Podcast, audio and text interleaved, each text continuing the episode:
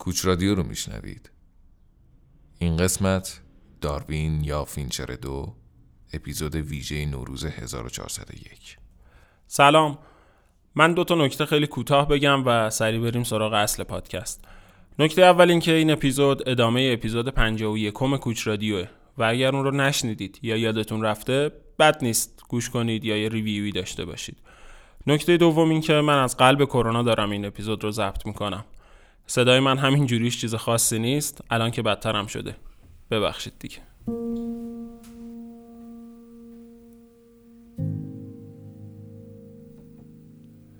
رفتم مادرید. نیت کردم 9 روز تو اون میدون دنبالش بگردم. چرا 9؟ نمیدونم چرا. دلیل خاصی نداشت. فقط میخواستم 7 تا 8 نباشه. این 2 تا عدد خیلی دوستشون دارم، ولی دیگه زیادی تکراری شدن. خب اگر انتظار دارید بگم روز 9 و توی آخرین لحظه در حالی که از میدون پورتا دل سول دور شده بودم سرمو برگردوندم تا برای آخرین بار تو عمرم به اون میدون نگاه کنم که ناگهان دیدمش، اشتباه میکنید. اینا مال قصه هاست. اینجا همه چی واقعیه. خود واقعیت.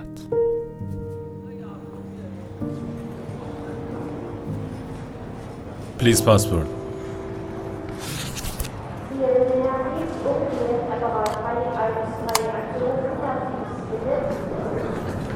Next.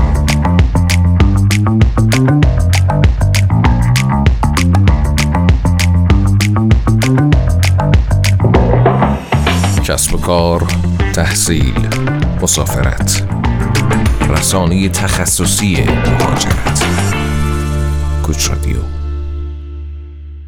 5 روز از صبح تا آخر شب دور میدون نشسته بودم. کم کم با علفای میدون رفیق شده بودم و با هم حرف میزدیم. سوالشون این بود که اینجا چیکار میکنم.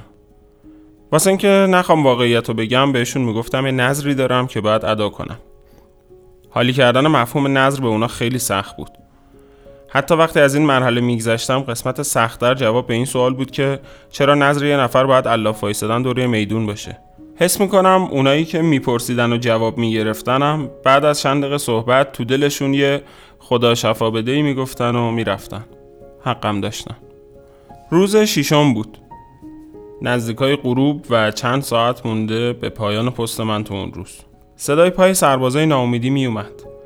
داشتم فکر می‌کردم به اینکه این تصمیم واقعا احمقانه بوده. تو این شهر به این بزرگی احتمال پیدا کردن یه نفر 0.0000% هم نیست. تازه من حتی نمیدونستم که توی این شهر هست یا نه. اما بالاخره شانس، تقدیر، قسمت یا هر اسمی که آدمو بسته به اعتقادشون روی این اتفاقا میذارن برام پیش اومد. تو این چند روز چند نفر رو دیده بودم که شبیه فینچر بودن. با ذوق رفته بودم سمتشون، اما انگار که رفته باشم دنبال سراب. هرچی نزدیکتر میشدم شباهتشون کم میشد و وقتی به اندازه کافی نزدیکشون میشدم دیگه از بین رفته بودن. برای همین به شباهت‌ها بی‌تفاوت شده بودم. ولی این بار یکی داشت اون طرف میدون میرقصید که زیادی شبیهش بود. بهش توجه نکردم و گفتم بازم سراب دیدم. 2 دقیقه بعد دوباره چشمم افتاد بهش. شباهتش قابل چشم پوشی نبود. گفتم برای آخرین بار دنبال این سراب میرم. نزدیکتر شدم، از شباهتش کم نشد. نزدیکتر شدم، شباهتش بیشتر شد. تا چند قدمیش رسیده بودم. خودش بود. میخواستم بدوم سمتش، میخواستم داد بزنم، میخواستم بزنمش. میخواستم شعر بخونم براش، میخواستم سنگ پرت کنم طرفش، میخواستم برم باهاش برقصم. ولی احتمالاً دچار سندروم قفل شدگی عضلات شده بودم اگه همچین چیزی وجود داشته باشه. حتی عضلات چشمم هم قفل شده بود و فقط با تکونای فینچر یه مقدار جابجا میشد. زیاد طول نکشید که سنگینی نگاه هم حواس اون رو به طرف من جلب کرد. از رقصیدن ایستاد، چند ثانیه نگاهم کرد و بعد دوید سمتم و بغلم کرد. هیچ نشونه ای از ناراحتی، دلخوری یا نیتی برای فرار کردن نداشت. هنوز عضلاتم قفل بود. با زبونی که از شدت خشکی انگار یه بسته ساق طلایی رو خالی خالی فرو داده باشه گفتم تو اینجایی؟ گفت آره، منتظرت بودم. منتظر؟ منتظر چی بودی؟ چرا منتظر بودی؟ خب پیغام گذاشته بودم برات. چه پیغامی؟ عضلاتم خودشون رو رها کرده بودن. نمیفهمیدم پیغام چیه و داره از چی صحبت میکنه. این بار عضلات مغزم قفل شده بودن. با عصبانیتی که تا حالا تو خودم ندیده بودم و انگار از آخرین لایه‌های شخصیتم مثل یه دایناسور تبدیل شده به نفت فوران کرده باشه داد زدم که خب اگه نمیفهمیدم چی؟ چند نفر تو میدون چپ چپ نگام کردن. اگه تو ایران بود احتمالاً با یه لحن قلدرانه‌ای میگفتن خانم ایشون مزاحمتون شده؟ خوشحالم که تو ایران نبودیم.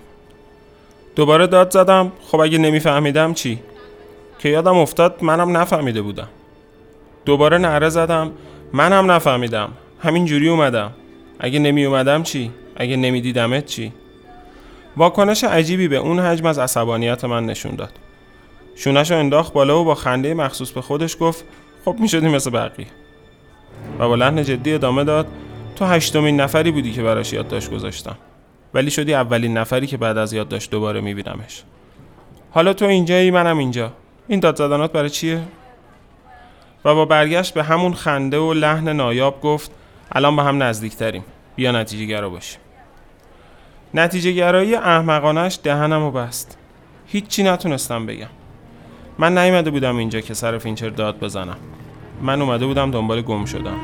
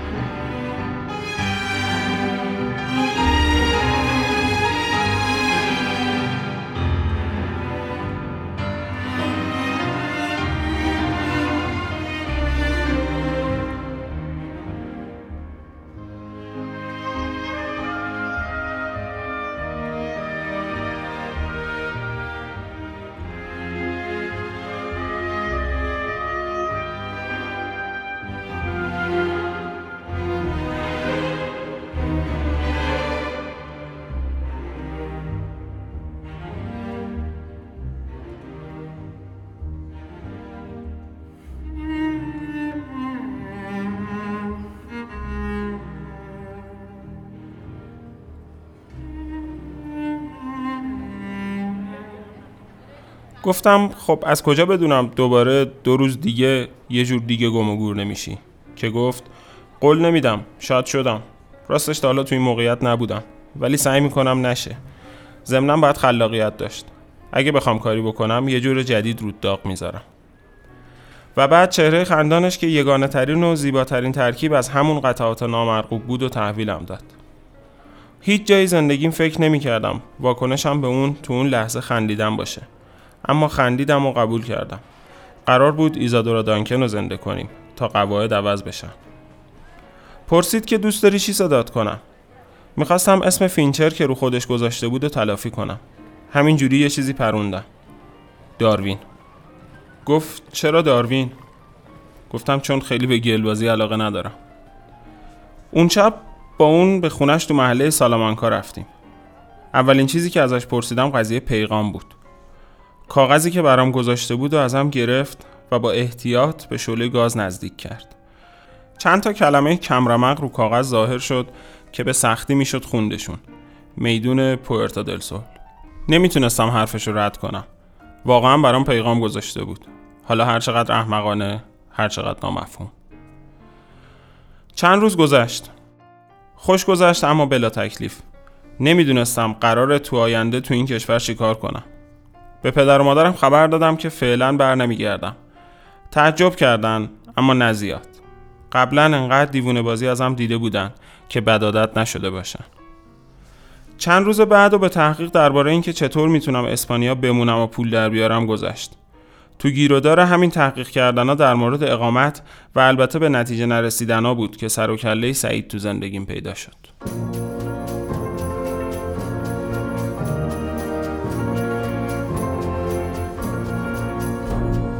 سعید 42 سالش بود. یه ارتشی زاده کامل. 40 سال از زندگیشو ارتشی تر از هر ارتشی گذرونده بود. هر روز کفشاشو واکس زده و ریششو تراشیده بود. اتکلون به اندازه و یکسانی زده بود. هر روز به موقع سر کارش رفته بود و اومده بود. کارشو به موقع تحویل گرفته و پیش از موعد تحویل داده بود. منظم زیسته بود و حالا مطلقاً کم لیاقت ترایی رو میدید که زندگیشون چیزی از اون کم نداشت. تمام بنیانهاش یک به یک فرو ریخته بود. فردای پختگی همه خودشو دور ریخته بود و از آلمان مقرراتی راهی اسپانیایی ولنگوواز شده بود. 2 سال بود که کولیوار زندگی میکرد. ساعت خواب و بیداری و کارش نظمی نداشت و درآمدش از 0 تا 100 نوسان میکرد و اونم با همون نوسانا بالا و پایین میشد. هیچ چیز سر جاش نبود و این تنها قانون زندگی سعید تو این 2 سال بود. تا حدی که اگه چیزی بر حسب تصادف یا اشتباه سر جای درستش قرار داشت، سعید جاشو عوض میکرد تا قاعده زندگیش لکه بر نداره. همه اینا که گفتم هیچ تنافر و تناقضی با تخصص سعید نداشت. زندگی زیر و رو شده بود درست، اما مغزش نم نکشیده بود. متخصص بود از نوع مرغوب. سعید بعد از سالها زحمت کشیدن وکیل شده بود و بعد از مهاجرتش کار حقوقی تو این حوزه رو تخصص اصلیش کرده بود تا به قول خودش هموطناشو به قاعده و طبق ضوابط به خارج وصل کنه و تو حوزه‌اش از بهترینا هم شده بود. سعید چطور با ما آشنا شد؟ سعید نابلدترین رقاص تمام تاریخ بود و در راستای آنارشیسم مخصوص به خودش تصمیم گرفته بود برقصه. توی یکی از رقص‌های خیابونی من و فینچر از ما خوشش اومده بود و هر طور بود خودشو به ما آویزون کرده بود و در نهایت پاش به خونه ما هم باز شد.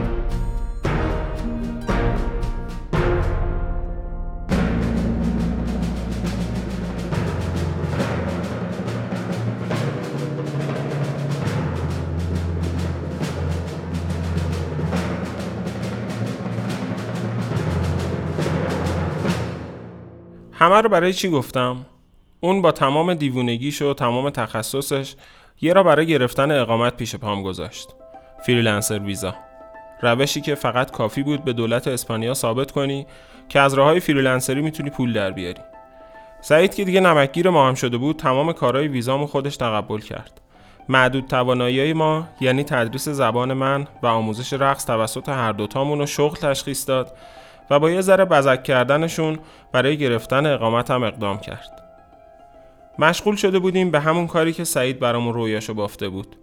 یه آپارتمان گرفته بودیم که تو یه خواب که مستر بود میخوابیدیم و بقیه خونه شامل 2 تا اتاق خواب، دستشویی و آشپزخونه فضای کارمون شده بود. کلاس آموزش انگلیسی برگزار میکردم و با فینچر 2 نفری رقص هم آموزش میدادیم. انصافاً آموزش رقص تو اسپانیایی که خودش یکی از قطبای رقص دنیا سخت‌تر از چیزی بود که توصیفش اینجا بگنجه. گاهی پیش می اومد که از کسایی که تو خیابون کنارشون می‌رقصیدیم چیزی یاد می‌گرفتیم.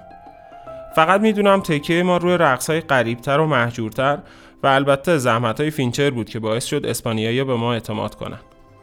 کارامون خوب پیش می‌رفت و تو ماه 3 درآمدمون از هزینه‌هامون سبقت گرفت. یه مدت گذشت تا موعد تمدید اقامتم رسید که خب بازم سعید به فریاد رسید.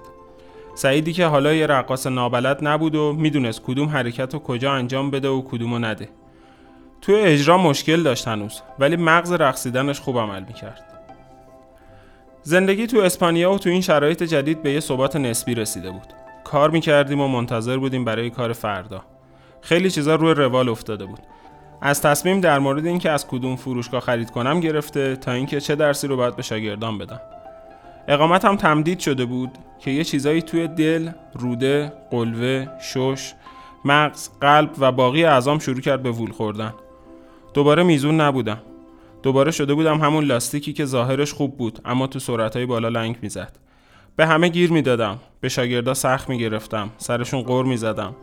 با مردم دعوا داشتم و از همه مهمتر این که با فینچر گلاویز میشدم. البته به صورت جنگ واژگانی. و طرف اکثر بدخلقیام هم سعید بود. یه بار بهش گفتم میدونی مشکل این زندگی چیه؟ اینه که تو هنوز دنبال قانونی. حتی تو بیقانونیت هم داری خیلی مقرراتی و به قاعده عمل میکنی. خیلی به هم ریخت. حرفم درست بود، اما خب هر راست نشاید گفت. یه هفته پیداش نبود. بعد که برگشت تغییر کرده بود. اما خب فقط تو اجرای قانونا سفت و سخت‌تر شده بود. هرچی بیشتر از قانون فرار می‌کرد، بیشتر قانونمند می‌شد. ظاهراً همون شده بود که این مهر رو بیرون نمی‌توان کرد، حتی به روزگاران.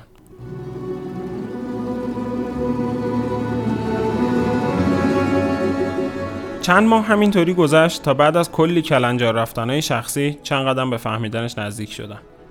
مشکل از من و فینچر در می اومد. چیزی که خیلی ذهنمو درگیر کرده بود این بود که فینچر چی داشت که بقیه نداشتن. اگه لبخندشو بذاریم کنار، هیچ چیز خاصی نداشت. نه ظاهر بی‌نظیری داشت، نه موقعیت و موفقیت اجتماعی و تخصصی خاصی. همه چیز عادی بود. فقط یه تفاوت با بقیه داشت. با فینچر لحظه‌ها خوش می‌گذشت. تمام لحظه‌ها. اصلاً فرقی نداشت تو چه حالی باشیم، نزدیک باشیم یا دور، خیلی مهربون باشیم یا یه مقدار دلگیر، فیلم ببینیم یا از کار حرف بزنیم. هر کدوم که بود خوش می‌گذشت. بهترین سفر تنهایی من تو عمرم وقتی بود که 4 روز بدون اون رفتم بارسلونا. خودش نبود، ولی حضورش در عین دوری به لحظه‌ها رنگ و بو می‌داد. اما همون 4 روز که برای من بهترین سفر عمرم بود، برای اون یه کابوس جدی شده بود. تو اون 4 روز کلاس‌ها رو نصف نیمه رفته بود، غذای درست حسابی نخورده بود و خلاصه پرچم زندگیش نیمه افراشته شده بود. و دقیقاً همین نشونه‌ها بود که بالانس منو به هم زده بود. همه اون لحظه‌ها، همه گرمایی که بود، اون شعله‌ای که همه چیزو گرم می‌کرد و به همه چیز رنگ و بو می‌داد، زیر خطر از بین رفتن بود. می‌دیدم که اون شعله به زودی سرد میشه. مثل تمام رابطه‌ها، همه چیز کم کم از سر عادت می‌شد. هنوز اتفاقی نیفتاده بود، ابداً. ولی من از دور نزدیک شدنشو می‌دیدم. از پشت پرچین روزا دست تکون می‌داد برام. هنوز جرئت نمی‌کرد نزدیک بشه، ولی بالاخره می‌شد و هر دوی ما رو تو خودش حل می‌کرد. چیزی که نمی‌خواستم بشیم مثل یه مریض سرطانی که سلولای خودش بدن خودشو می‌خورن. نمی‌خواستم همه چیز بپوسه. حق من، حق ما یه تن سرطانی نبود.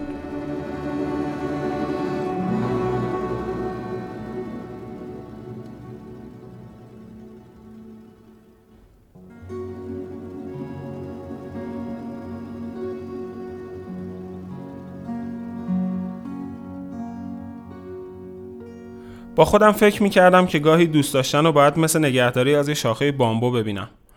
یه شاخه بامبو که سالها باهاش هستی و فقط نگاش می‌کنی. بامبویی که اگه از یه حدی بیشتر به خودت نزدیکش کنی، هم اون رو تلف کردی، هم خودتو. نمیشه یه نفر رو دوست داشت و یه گوشه اختصاصی براش در نظر گرفت و همونجا نگهش داشت. نمیشه کنار یه نفر نبود و از دور تماشاش کرد و دوستش داشت. حق من، حق ما و حق اون بامبو سرطانی شدن نبود. باید یه کاری میکردم. گاهی برای نجات یه مریض باید یه عضوی ازش رو قطع کرد. باید ناقصش کرد. گاهی هم باید حضور رو قطع کرد. باید ترکش میکردم و کردم. کاری که از ترک سیگار که یه مدت بعد تجربهش کردم هم سخت‌تر بود.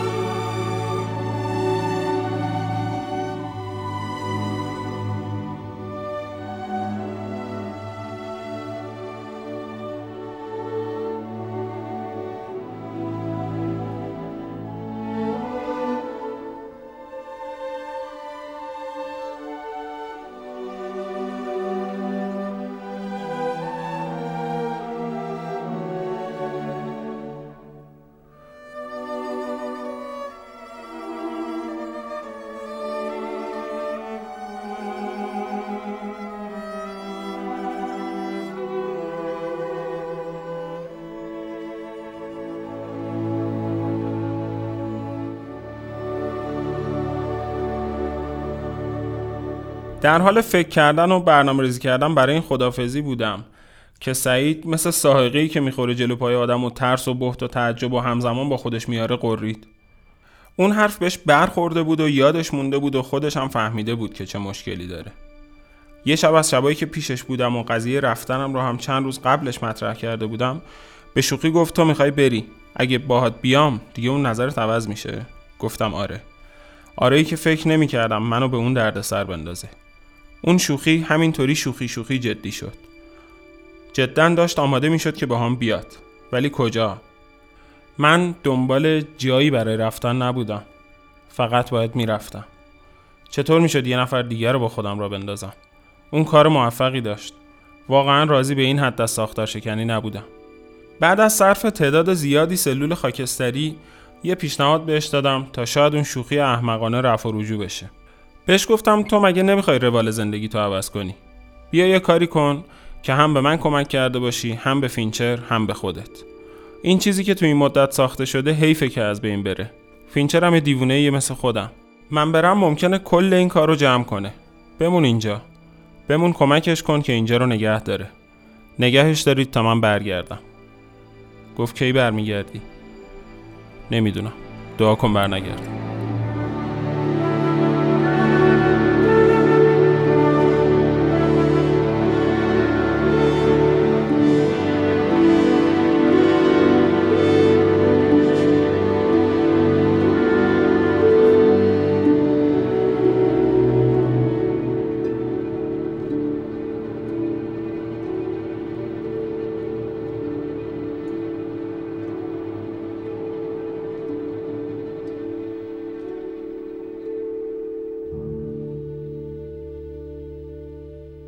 کارامو ردیف کردم و سعی کردم تا جایی که میشه نبودن آتیمو بپوشونم.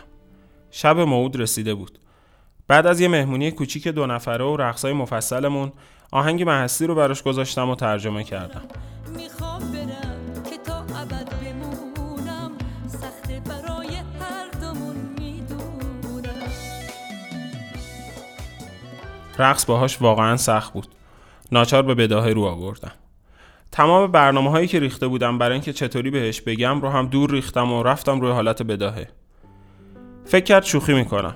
وقتی مطمئن شد که شوخی تو کار نیست ساکت شد. دقیقاً 22 ساعت هیچ حرفی نزد. 6 ساعت بعدش رو گریه کرد. جوری که انگار چشماش به رودخونه وصل باشن. 2 ساعت داد زد و دوباره 18 ساعت ساکت شد. وقتی شروع کردیم به حرف زدن خودش رو یاد خودش آوردم. اونی که با یه نامه 8 نفر رو گذاشته بود و رفته بود. خودم رو یادش آوردم که زندگیمو ول کرده بودم و تو اسپانیا یه زندگی جدید ساخته بودم. کم کم فهمید که نه فقط فیزیکی که روحی هم داشتیم یکجانشین می شدیم. گفت با هم بریم. ولی خیلی زود فهمید که فرقی نمی کنه و با هم رفتنمون چیزی رو بهتر نمی کنه. یه هفته بعد از مادرید رفتم. خداحافظی باشکوهی کردیم. فینچر و سعید تو ایستگاه قطار بودن. سوار قطار شدم به مقصدی که نمیدونستم کجاست. فقط تو فکر نجات بامبوی قشنگم بودم و اصلا ذهنم یاری نمی‌کرد تا به این فکر کنم که کجا باید برم و چه کار باید بکنم. فقط مطمئن شده بودم همه عشقایی که در دسترسن بعد از مدتی به یه نوعی به گند کشیده میشن. همون بهتر که عشقمون رو بامبویی بکنیم و با یادش زندگی کنیم. En anglais, en javanais, nu sous mon tablier, je revivais, abandonné sous les baisers parfumés.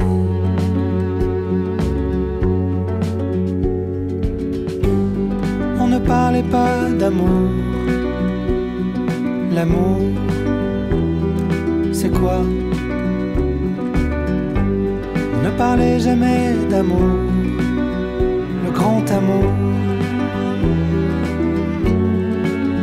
ça n'existait pas.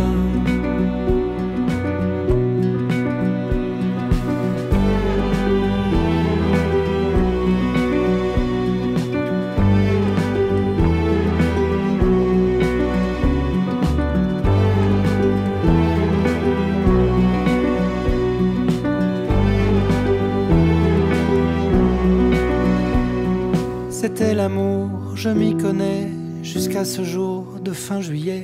Elle souriait, mais je devinais, le vent avait tourné. Affolé par l'épouvantail, de quelle erreur monumentale. L'amour, le vrai, le beau, s'était barré au galop.